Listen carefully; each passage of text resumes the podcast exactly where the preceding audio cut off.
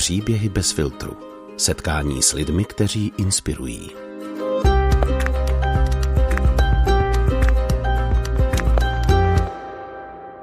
Poprvé jsem Josefa Bartoška potkala na svatbě své kamarádky buddhistky. I přes zimu a déšť chodil venku bosky. Měl dlouhé bílé vlasy a hypí košily a všichni okolo mu říkali Pepo nebo Pepíku. Evangelického faráře si člověk většinou představuje jinak. Pepa je na Českobratrskou církev evangelickou nestandardní i v dalších ohledech. Vyrostl v rodině komunistického velvyslance. Svou jáhenskou práci napsal v kravíně během nočních služeb. A hlavně se u něj doma mísí sošky křesťanských svědců s Budhou, Krišnou a dalšími symboly východních náboženství. Pepa je ekumenický v tom nejširším slova smyslu. Povídala jsem si s ním o tom, co mají podle něj všechna náboženství společná, co z východních směrů čerpá pro svou praxi evangelického faráře a co na jeho nestandardní názory říkají lidé z jeho sboru. Proč se vydal na jinou životní cestu než jeho otec? A není ve výsledku jedno, k jakému náboženství se hlásíme? I o tom mluvil evangelický farář a otec čtyř dětí Josef Bartošek. Krásný poslech vám přeje Alžběta Havlová. Děkuji, že jsi přijal pozvání. No, rádo se stalo. My dneska natáčíme u tebe eh, v bytě eh, v Praze na Žižkově a člověk si nemůže nevšimnout, že ti tady všude visí eh, různé obrázky z Ázie, z různých náboženství a podobně. Jakých náboženství jsi fanoušek, který mhm. tě inspirují? No tak inspirují mě asi všechny systémy a myslím si, že prostě duchovní podstata světa je jedna a všechny ty náboženství se k ní nějakým způsobem vztahují. Takže až si tady po natáčení ještě projdeme zbytek bytu, e, tak tady e, uvidíš věci džinistický, věci buddhistický, hinduistický, egyptský, muslimský a křesťanský samozřejmě taky. Tady se na nás že jo, usmívá eh, svatý Jan Nepomucký, který mu sice někdo urazil dvě hvězdičky, ale je pořád k poznání. No a pod ním mává čínská kočka štěstí, že jo? takže eh, takhle to tady vypadá. To jsou ty kulisy.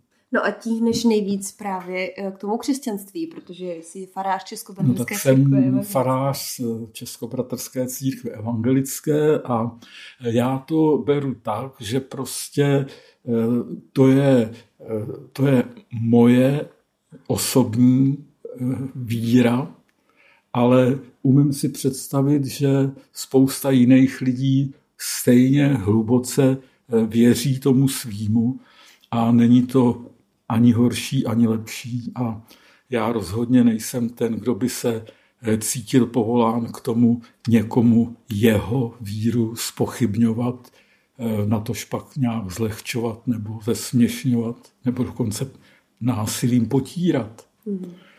Konec konců já jsem se do evangelické církve nenarodil, jsem v podstatě náplava. Přišel jsem tak, že jsem potkal eh, partu kamarádů, eh, ukázalo se, že jsou to evangelíci. Já jsem začal chodit do Združení mládeže ve svých dvaceti No a nakonec jsem tam zakotvil a postupně jsem se eh, stal i farářem, což jsem si nikdy nemyslel. A kdybych žil v normální zemi, tak by na to asi nikdy nedošlo, ale protože prostě tehdy byla situace taková, že spousta farářů byla bez souhlasu, bylo potřeba, aby se angažovali lajci, no a tak jsem se angažoval. A v kolikátém to bylo roce?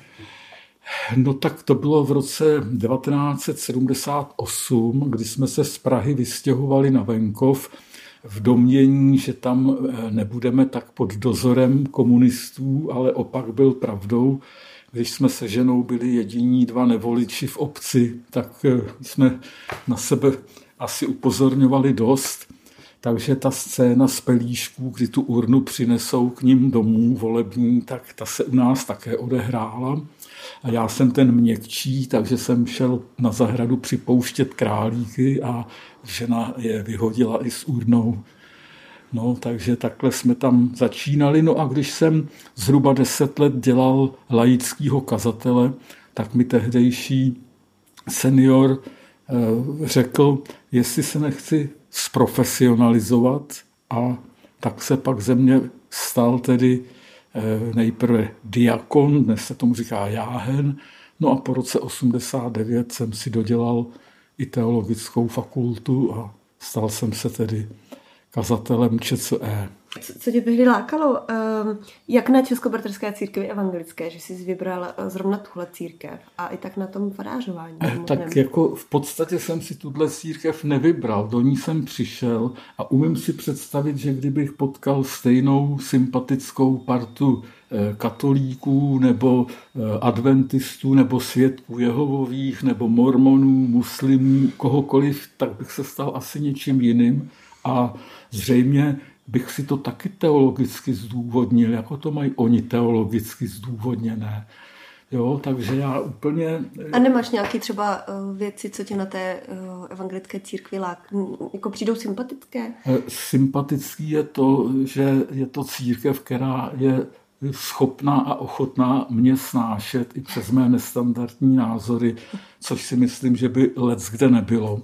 A jaký myslíš, že máš nejvíc nestandardní názor? Eh, no, eh, asi, eh, asi tu jakoby rovnocenost všech těch náboženských systémů. Mm. Jo. Nemyslím si, že prostě křesťanství je ta jediná možná odpověď na otázky tohoto světa. Jo. Já, já to můžu říct za sebe. Ano, pro mě osobně Ježíš Kristus je pán a spasitel. Ať si pod tím představí, kdo chce, co chce. Jo? Ale chápu, že prostě pro někoho eh, to může být Krišna a pro někoho to může být Aláh že jo? a tak dále. Jo? Prostě hmm. to ne, a já to nevidím eh, nijak kontroverzně, dokonce ani ne konkurenčně. Takže já jako jednou za rok, když přijedu do městečka na Krišnův dvůr, tak jsem tam s nima strašně rád, poslechnu si eh, jejich kázání, s, ním, s nima jejich pokrm, že, což vlastně člověk konzumuje Krišnu, mm-hmm. konec konců. To je podobně jako u při večeři, při večeři páně také konzumujeme ano. tělo Kristovo, že ano. Jo, takže a stejně tak prostě, eh, když přijdu do mešity, tak jsem schopen tam prostě eh, s nima komunikovat eh, jako s kýmkoliv jiným. Tak mm-hmm. to je asi pro Leckoho málo přijatelný, ale já si myslím, že pouze slabá víra se potřebuje ostře vymezovat proti svýmu okolí. No a uh, jak to tedy bylo podrobně? Jak ti tedy napadlo, že bys mohl být farářem? No, to mě napadlo až na té vesnici, kdy vlastně byli v seniorátu spousta neobsazených sborů a chodili tam ve starý lidi, protože spousta těch mladších se z kariérních důvodů třeba obávali chodit do kostela a e, oni měli takový skřehotavý hlásky, tak jsem si říkal, bude lepší, když tam k ním budu mluvit já. Takže jsem nejdřív dělal takzvaného předčitatele, tedy číst kázání, který napsal do sbírky kázání někdo jiný, ale brzo se mi přestali líbit, tak jsem si je zvolna upravoval podle svého a ke cti tehdejšího seniora bratra faráře Strádala, dnes už tedy neboštíka, eh, budíš řečeno, že on tyto mé korektury snášel, ačkoliv vlastně za ně nesl odpovědnost a byl by za ně případně sankcionován on ze strany úřadů. No a pak jsem si tedy udělal zkoušky na laického kazatele, abych mohl psát svoje kázání. No a posléze začal ten boj o státní souhlas, abych se mohl stát profesionálem. E, tam mi mý budou, to jsem tehdy zrovna dělal v Kravíně, vždycky v noční směny. No a tehdy mi mý budoucí kolegové řekli, ty musíš dát výpověď, protože jinak oni ti to nedají s tím, že za tebe nemají náhradu. Taková dobrá výmluva, že jo? No, Jenomže dát výpověď znamená, že člověk musí z něčeho žít, aby mě nevyhladověli. A proč jsi dělal v kravíně? E, no právě proto, že zřejmě pro strojního inženýra mého typu neměl socialistický systém lepší uplatnění. Mm-hmm. No a takže jsem dělal v kravíně, kde jsem i napsal svoji jáhenskou práci, takže říkám, že ona smrdí hnojem, protože to jsem tak vždycky od dvou do čtyř, když byl klid, tak jsem spisoval. No, v pracovní době. Myslíš od dvou do čtyř ráno? Ano, ano. To jsem dělal ty noční, že jo? Od šesti, od večera do šesti do rána. A e, přicházela inspirace takhle e, v kravíně? No jasně. Takovým duchovním věcem? No jasně, krávy jsou bezvadný. To je, krávy miluju. No a tak jsem tedy, tak jsme tedy, tak jsem tedy dal výpověď. Nejdřív jsme ovšem koupili dvě telata, ty jsme vykrmili. Za ně jsme utržili 620 tisíc, což byl tehdy roční plat člověka v kravíně. No a e, požádali o státní souhlas a čekali. E, půl roku se nedělo nic, takže jsme jednu krávu šťastně prožrali a e, po půl roce si nás povolal krajský církevní tajemník a tak jsem tam šel já a senior. Senior po pěti minutách vylez úplně rudej, nevím, co si spolu povídali, to nikdy nikomu neřekl. No a pak jsem tam šel já a začalo takové opatrné oťukávání. Já jsem tehdy čerstvě podepsal několik vět, tak jsem tomu nedával velkou šanci, jenomže to jsem podepsal jako člen JZD a to ty bolševiky tolik nezajímalo, že jo, ty zajímali umělci, spisovatelé, zpěváci. No a tak po nějaký chvíli eh, začal říkat, no a nebudou eh, vašim farníkům vadit vaše dlouhé vlasy? A já jsem si v duchu říkal, a blbečku, nic na mě nemáš. No, tak prostě to takhle bylo a já jsem někdy v srpnu, v září, v říjnu někdy takhle prostě dostal státní souhlas a dřív, než jsem se stihnul s církevním tajemníkem pohádat, přišel listopad a když jsem za ním prvně přišel, tak už měl odšroubovanou cedulku ze dveřích. Když jsem zaklepal a otevřel, tak tam seděl s šéfem Pácem Interis a popíjeli kafíčko a jedli chlebíčky a oba se loučili, neboť pácem Interis papež zrušil hned někdy v prosinci, že ano. No a e, takhle to bylo. A když byl listopad 89, to bylo v pátek, jeden kolega, který tam byl a zúčastnil se toho masakru, tak mi hned volal, co se tam stalo. A já jsem teda sedl a vytáhl jsem text Izajáše o vrazích na trůně, který převrátili právo v bezpráví a říkal jsem si, no tak to bude moje labutí píseň a nazdar, nazdar. No a on to byl začátek eh, deseti eh, hektických let, který jsem prožil takřka v delíriu mezi rádiem, školama, kostelem, cizinou, kam jsem vyvážel mladí, aby viděli, jak vypadá svět.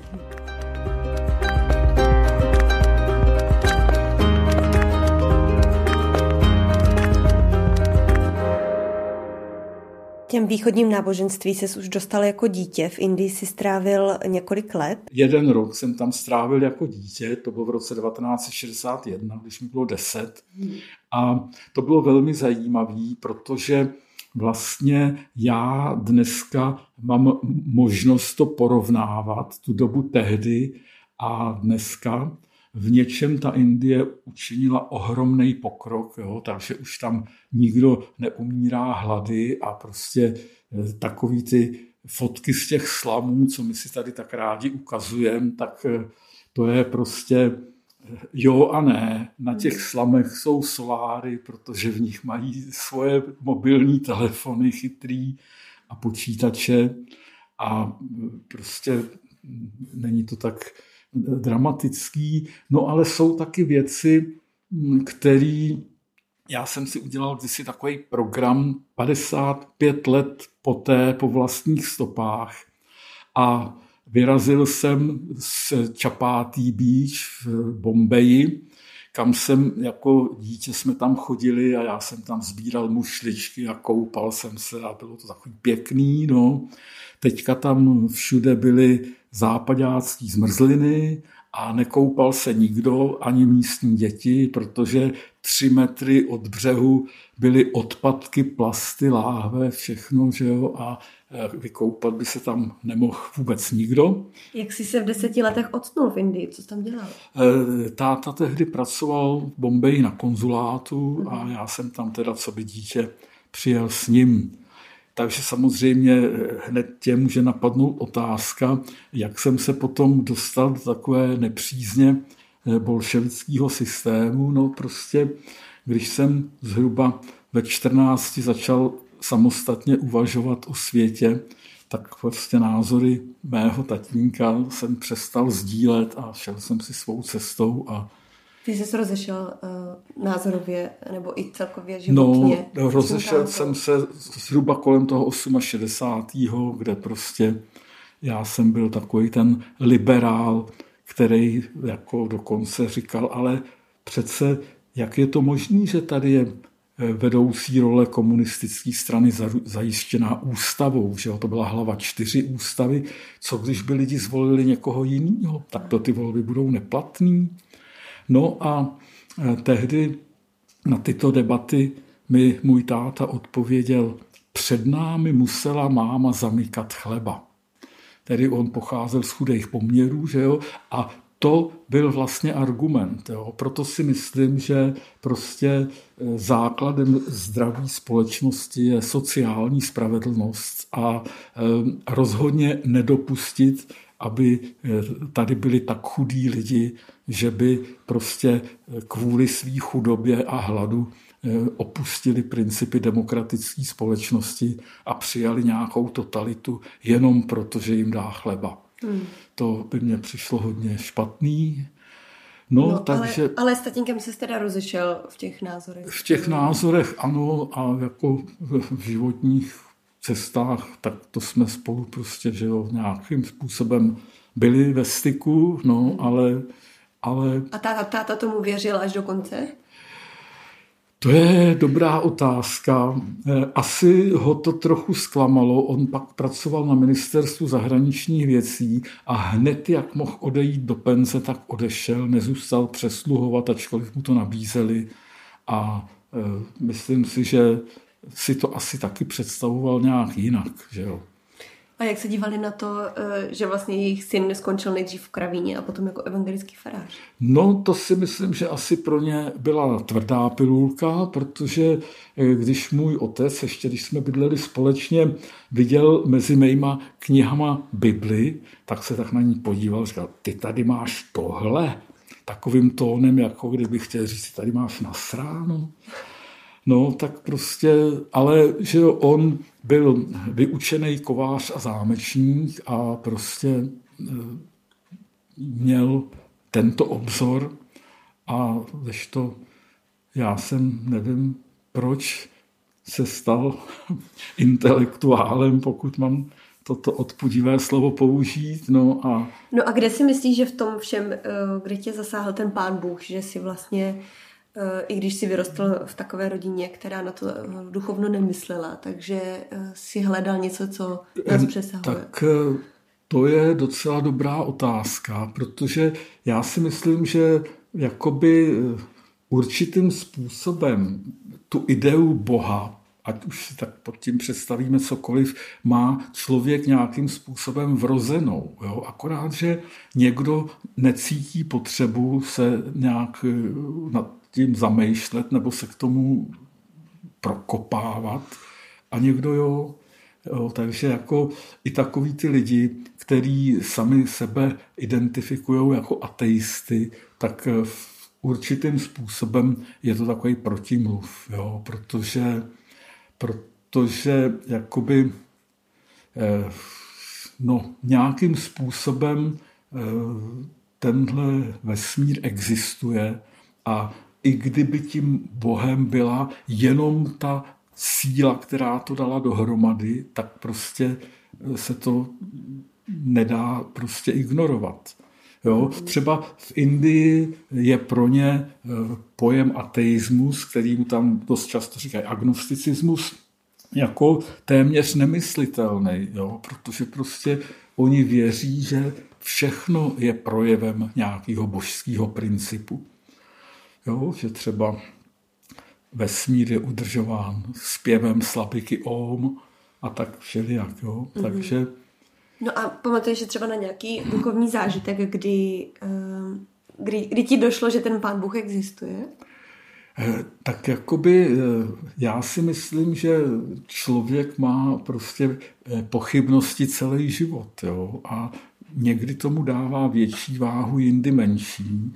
Ale zrovna jsem si vzpomněl na jednu historku, když jsme šli s mým holandským kamarádem a nyní taky farářem v Holandsku eh, ve studnicích po lese. Bylo takový hezký počasí, krásná příroda, my jsme mrčeli a on najednou z ničeho nic řekl, Bůh je. Jo, a zase jsme nic neříkali a šli jsme dál a prostě eh, měl pocit, že to nějak na něj zapůsobilo. Jo, ale... A kdy si ty nejvíc Boha uvědomuješ, že je? No, hlavně tehdy, když se mi zdá, že nejsem schopen dostat těm jeho absolutním požadavkům. Jo, tak si říkám, no, to by se měl Pepo nad sebou zamyslet.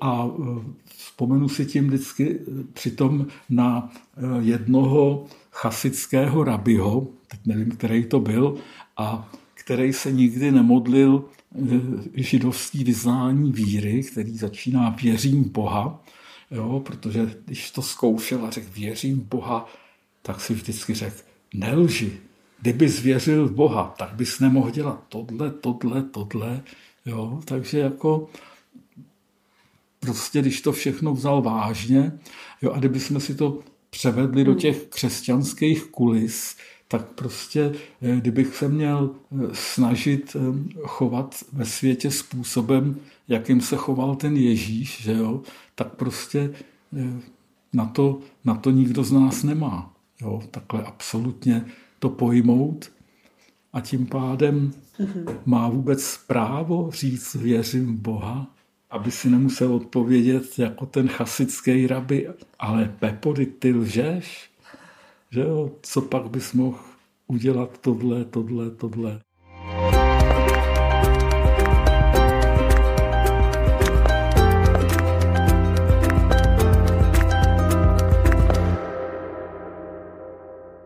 Vlastně tedy všechny spojuje ty náboženství? Eh, co to je, eh, co je vlastně důležité? Jediné ID, které do tohoto světa máme, je, že jsme všichni lidi. Tak bychom se všichni jako lidi měli chovat. A to je to, co nás spojuje. A to náboženství si každý může vybrat, jak uzná za vhodný. A je jasný, že pokud bych se narodil v části světa, kde nikdo nikdy o křesťanství neslyšel, no tak asi bych sotva byl křesťanem, že ano. Prostě bych byl tím, čím jsou tam ti ostatní, že jo. A když uh, patříš vlastně uh, této církvi, tak uh, bereš ji se vším všudy? A nebo do toho třeba přimícháváš právě něco z těch náboženství, které a tak jako beru ji se vším všudy, dokonce i jako celý křesťanství beru se vším všudy, takže pokud někdo někde nadává třeba, já nevím, na katolíky, tak prostě já neříkám, ale já nejsem katolík, já jsem evangelík. Prostě jsem křesťan a i e, to, co dělají ty katolíci bez ohledu na to, jestli se mi to líbí nebo nelíbí, tak je jakoby součást mý tradice a klidně za to přijímám tu zodpovědnost, ať mi za to nadávají, mi to je jedno. Mm-hmm. No a přijde ti důležitý, když už si člověk něco vybere, takže by měl třeba jakoby mm, vstoupit do té církve a držet se jako jejich pravidel? To, to opravdu záleží na tom individuálním přístupu a jako každý má právo se orientovat, jak chce a co mě se týče, tak já se kvůli tomu na nikoho nezlobím a nesnažím se z něj udělat křesťánka, že jo. No to ale... věřím, ale třeba nějaké doporučení toho, eh, jak vlastně žít jako klidnější život, protože hm, jestli to třeba není unavující pro ty lidi právě pořád hledat to, kde se cítí nejlíp. No tak eh, unavující to asi je, proto velmi často lidi přijímají ty zjednodušující řešení, že jo. Třeba která? Eh, no, u takových těch směrů, který jim řeknou tohle, tohle, tohle smíš, tohle, tohle, tohle nesmíš a oni si to odškrtávají, jak skauti modrý život a je to, že jo. Myslíš, ale to třeba i přímo ti katolíci tak mají. No, tak eh, já to takhle nevnímám. No. Uh-huh. Prostě eh, třeba těch to desatero, tak bych úplně si netroufnul nazvat to desatero bozích přikázání, protože vlastně oni to nejsou přikázání, to jsou takové směrovky ke svobodě. To jim ten Bůh dal a řekl jim, tohle, když budete dodržovat, tak se vám bude dařit dobře. A je to na vás. Mm. Když jsem to vykládal dětem ve škole, tak jsem říkal, představte si to tak, že přijedete třeba, já nevím, z Prahy do Hradce, přijedete na křižovatku a je Hradec doprava a doleva něco jiného. Můžete zahnout doleva? No můžete, samozřejmě, že jo. A dojedete do Hradce? No třeba taky, ale mnohem později, s delší cestou, že jo. Takže když zahnu do, doprava na ten Hradec, tak tam budu tou nejkratší cestou.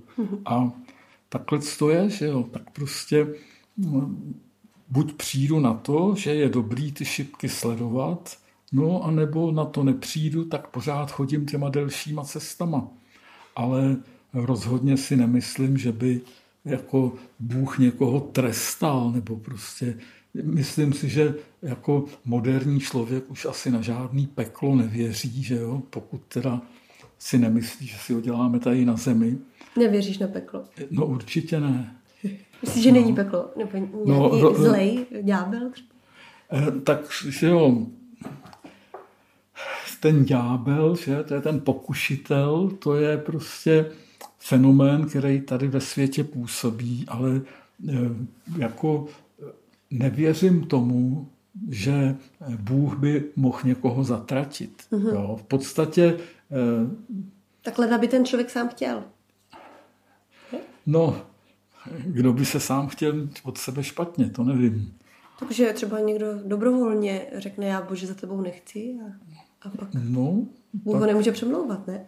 No dobrá, to, je, to by bylo asi na delší debatu, ale já jsem to myslel jinak, jo, že jo, prostě...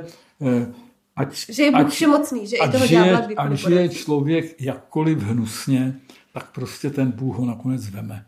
Jo? Je to konec konců teď k němu voláme otčenáš. Že jo? A je jasný, že člověk svoje děti miluje, i když se z nich stanou feťáci a já nevím co všechno, že jo, prostě, tak nakonec nějakým způsobem, i když je z toho smutný, tak je prostě akceptuje, že jo, mm-hmm. přece svoje děti nezavrhne. No a tak, takhle to ten Bůh podle mě vidí taky.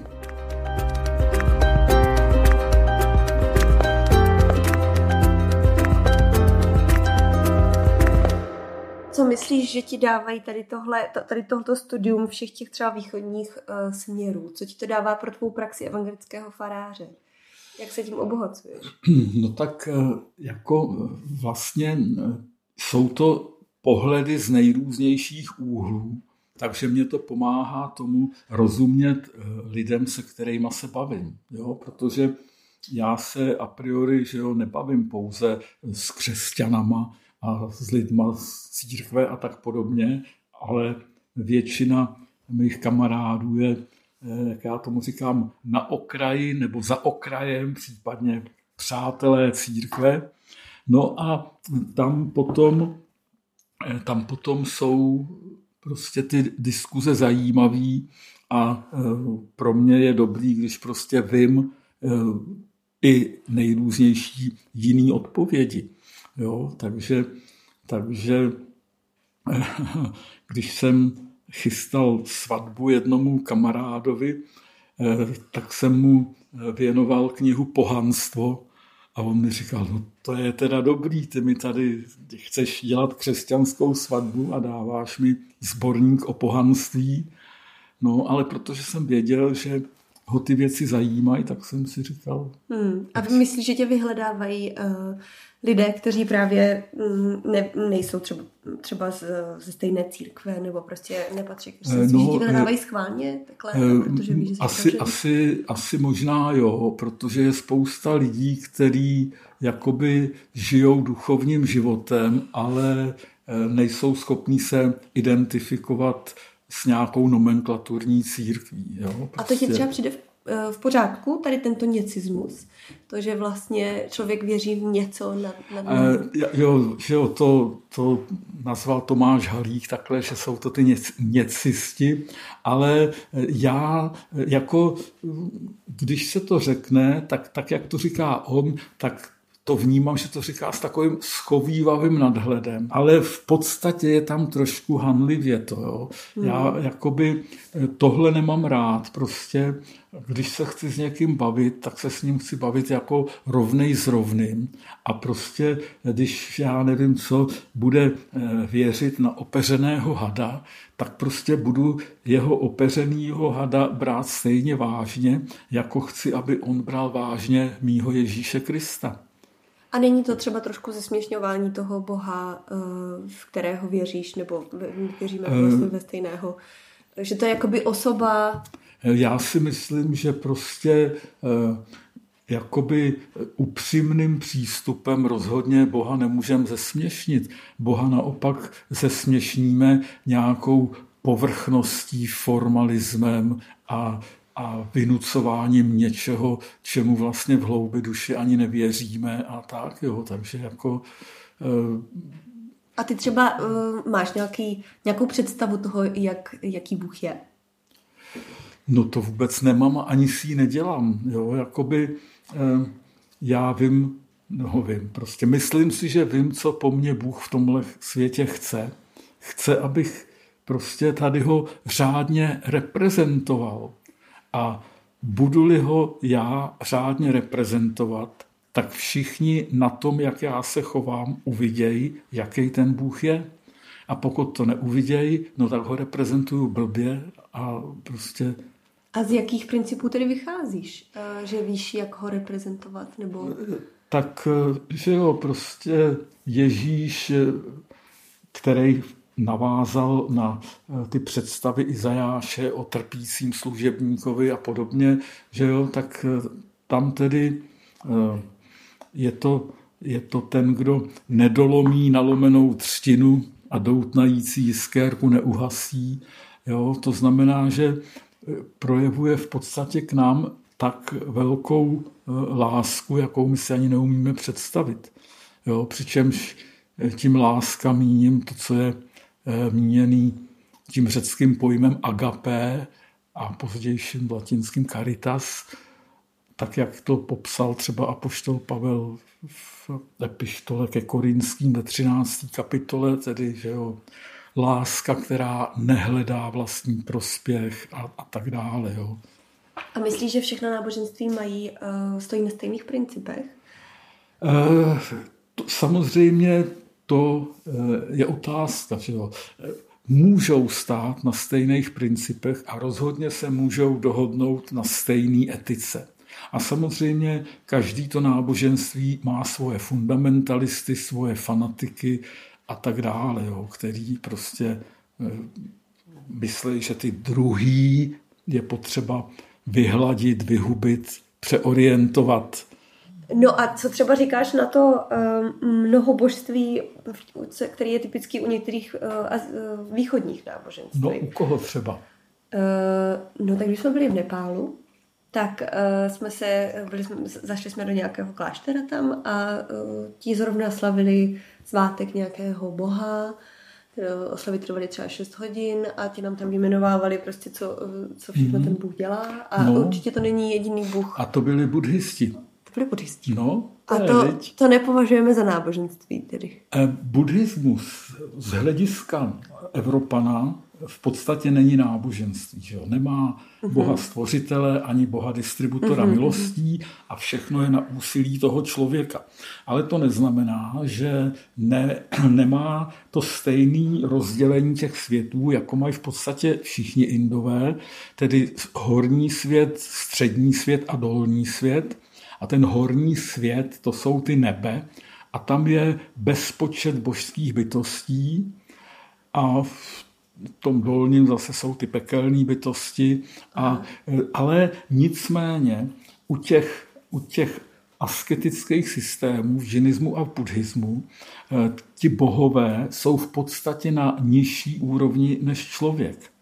Do, do té nirvány může dospět jenom člověk. Ti bohové, až si po milionech let odžijou svou dobrou karmu, za kterou se tam dostali, tak se narodí jako lidi a teprve jako lidi mají možnost docílit té nirvány. Tak když jsme u toho, věříš na reinkarnaci, kterou uh, uznává? Eh, které... Když se do toho člověk nenarodí, tak je to dost těžký. Jo? Ale nicméně si myslím, že ta reinkarnace nebo karmanový zákon je v podstatě jediný smysluplný vysvětlení toho, proč se lidi rodějí v nerovné pozici, proč se někdo narodí jako chudák a jiný jako boháč, protože on to bere tak, že si nese tu svoji karmickou zátěž z předchozích životů. A pokud tomu tak věří, což je v té Indii pořád ještě asi většina, mm. tak je spokojený, protože si nemá na co stěžovat. Jo? To chápu, no. ale to... To, se, to se vylučuje pořád jako s křesťanským pojetím. No, eh, to je velká otázka, protože eh, i v křesťanské církvi se určitým způsobem asi věřilo na reinkarnaci v těch prvních staletích, takže eh, tady nejsem tak dobrý znalec a ono se to moc v církevní historii nezmiňuje, mm-hmm. jo, ale myslím si, že to tady bylo taky ono, jakoby, když ta duše by měla být nesmrtelná a věčná, tak jako co se s ní po té smrti stane? No to, mi, to řekni ty mě, ty seš farář. No, já to taky nevím. No, tak to já nevím, že jo, to záleží podle toho, jak žila. No a právě, hm, že jo, tak eh, je tam asi, mm, předpokládám, já si tak jako představuju podobně, jak to vypráví C.S. Lewis ve svých knížkách, hmm. třeba jak má velký rozvod nebe a pekla, že vlastně putuje blíž k tomu Bohu a eh, dejme tomu, že třeba eh, některé věci ještě nemá vyřešené tady ze svého života, hmm. takže chvilku trvá, než se k tomu Bohu úplně dostane. A potom... No, a, a kde, kde je mezi tím, než se k tomu Bohu dostane? No, putuje. Putuje. A putuje Hora. po čem? No, taky, že jo, když se na to podíváš, že by teda ten jeden náš lidský život, těch, já nevím, 70, 80 let, mělo rozhodnout o celé věčnosti té duše, to by bylo takový trošku zvláštní, ne? Jako kdyby tam nebyla je to, je to... možnost toho reparátu. Eh, jak eh, říká jedna psycholožka, tak eh, každý den je takový experiment a že člověk nedostane návod na to, jak vlastně žít. No, je to pravda. No, jasně, že nedostane návod. Že a za tohle, tento názor třeba uh, tvoji farníci uh, nebo lidé ve sboru respektují, že vlastně uh, můžeš přemýšlet nad tím, jestli není reinkarnace? No tak jako, že jo, u mě ve sboru uh, řada lidí na reinkarnaci věří a uh, jsou tam prostě uh, lidi, kteří třeba mají rádi buddhismus a chodili na manžele Tomášovi, že jo, a tak prostě a, a, a mě o tom vyprávějí, jo. Hmm. V jiných zborech, kde ten farář je takový, že drží tu striktní evangelickou linii, tak se tohle prostě vůbec nedoví. Že jo? Hmm. Když přijde farář na návštěvu, tak se prostě to téma vůbec nenastolí. Že jo? Jo, zatímco se mnou můžou nastolit jakékoliv téma a hmm prostě můžeme se o tom bavit.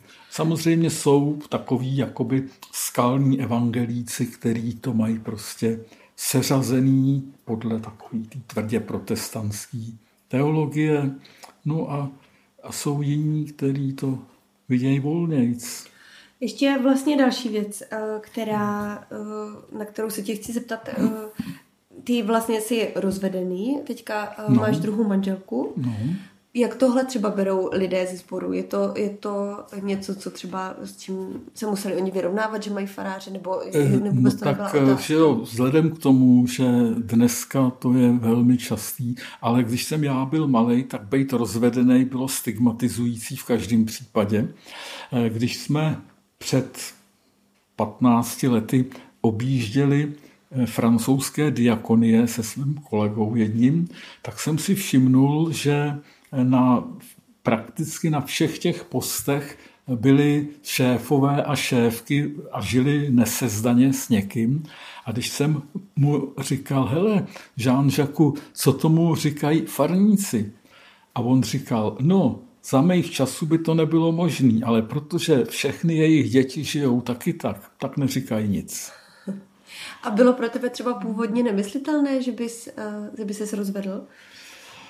Hele, to je pro každýho nemyslitelný. Jo. Prostě eh, kdo není rozvedený, tak eh, to těžko pochopí a kdo rozvedený je, tak tomu není potřeba nic vykládat. Jako rozhodně to není něco, na co bych byl pyšnej nebo s čím bych se jednoduše vyrovnal. Jo, prostě to je zrovna ten moment, kde jsem jakoby nedostal tomu, čemu jsem dostat měl, že ano. Hmm. No, jenomže prostě takhle to je. Konec eh. konců, když jsem se rozvedl, tak mě pak děti řekly, no, měl už si odejít o čtyři roky dřív. No. A jak moc je pro tebe uh, manželka jako pro faráře důležitá, pomáhá ti třeba v té roli, protože, eh, jak víme, tak u katolíků eh, je celý bát, takže kněží jsou sami. No, tak eh, obojí má svoje plusy i mínusy. Jo, prostě, ale jako já si třeba neumím představit, že by kolem mě pořád nebyly děti. Jo, a kolikrát mi taky napadlo, co ten můj katolický kolega dělá, když večer přijde domů a nikde nikdo. To mně přijde docela takový jako to, jak si, jo, tak teďka už jsem eh, starý, ale prostě v tom mladém věku, tak eh, mně přijde prostě zvláštní, že teda nějak jakoby by se měl obejít bez té ženy. Hmm. Jo, to, No a zmínil si ale i ty nevýhody, tak eh, které to jsou podle tebe? No tak samozřejmě eh, musí člověk brát taky ohled na rodinu, takže ho to v některých směrech svazuje. Jo? Ten, a v době že jo, toho bolševismu to bylo i, i prostě svazující jinak. Jo? Když pak mě prostě estébáci takovým tím taťkovským způsobem na výslechu říkali, ale pane Bartošek, my se vám divíme, co z toho máte, my vám nevememe děti do školy, Jo, a tak jako co jim člověk na to mohl říct. No. Měli na tebe páky, že jo? no, tak sám. já jsem říkal, oni jsou hloupí, stejně nikam nepůjdou. No a že obě děti mají vysokou školu a, a STBáci jsou dneska miliardáři a jsou taky vysmátí. No a uh, máš dostatek času na kontemplaci a na přípravu třeba kázání, na všechnu tu službu? Na přípravu kázání jo, protože jak si všimla, tak já rád vařím a při vaření to všechno vymýšlím. Jo? A když to mám tak jako všechno pohromadě, tak sednu a za několik hodin to napíšu z jedné vody na čisto obvykle v noci, protože přes den je tady takový provoz, že na to nemám čas. No a na kontemplaci to teda čas nemám. A naposledy jsem kontemploval v roce 2013 nebo 14, když jsem byl týden v buddhistickém klášteře v St. Gabriel Mountains a v Kalifornii. To bylo moc pěkný, protože to jsme ve čtyři ráno začínali, kde se střídalo walking meditation a sitting meditation, takže člověk půl hodiny seděl a půl hodiny chodil těma buddhistickýma zahrádkama a koukal na paty toho mnicha před sebou. A tak to se tak jako po třech dnech už z toho mozku začínalo něco vyplavovat, co ani nevěděl člověk, že tam bylo. Hmm. Takže to bylo moc pěkný. A bylo to příjemný nebo nepříjemný? Uh, co se vyplavovalo?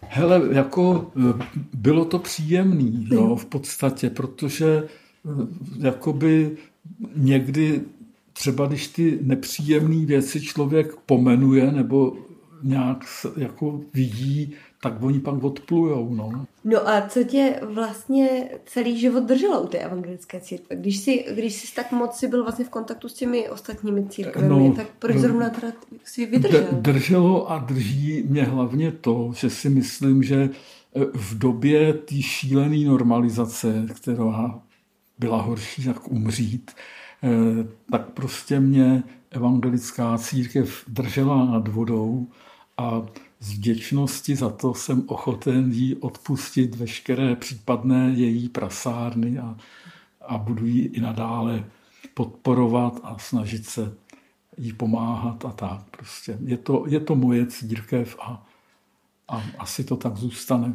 A jak člověk pozná, do které církve má patřit, když třeba hledá? Nijak to nepozná. Na to si musí odpovědět sám. Ta víra není furt stejná, ta kolísa a člověk si taky může dát otázku, jak moc ten Abraham věřil Bohu, když svoji manželku vydával za svoji sestru a dal jí do harému faraonova v domění, že si tím zachrání život nebo polepší, že jo, to. Mm. No, takže prostě jako eh, rozhodně eh, život nemá žádný hotový odpovědi, ty si každý musí hledat. Ostatně proto se o křesťanství v Novém zákoně mluví jako o té cestě. He, hodos, ta cesta. Ta cesta, po který by člověk měl jít. No a pokud člověk jde po té cestě, a je to ta správná cesta, tak se tam potká se všema ostatníma lidma i s těma buddhistama a muslimama, pokud po ní půjdou taky. To je hezký jo. konec. tak já ti moc děkuji no. za vyprávění o ekumenismu a o dalších eh, no. krásných no. věcech. Tak se mě krásně. Ahoj. No, ahoj, ahoj.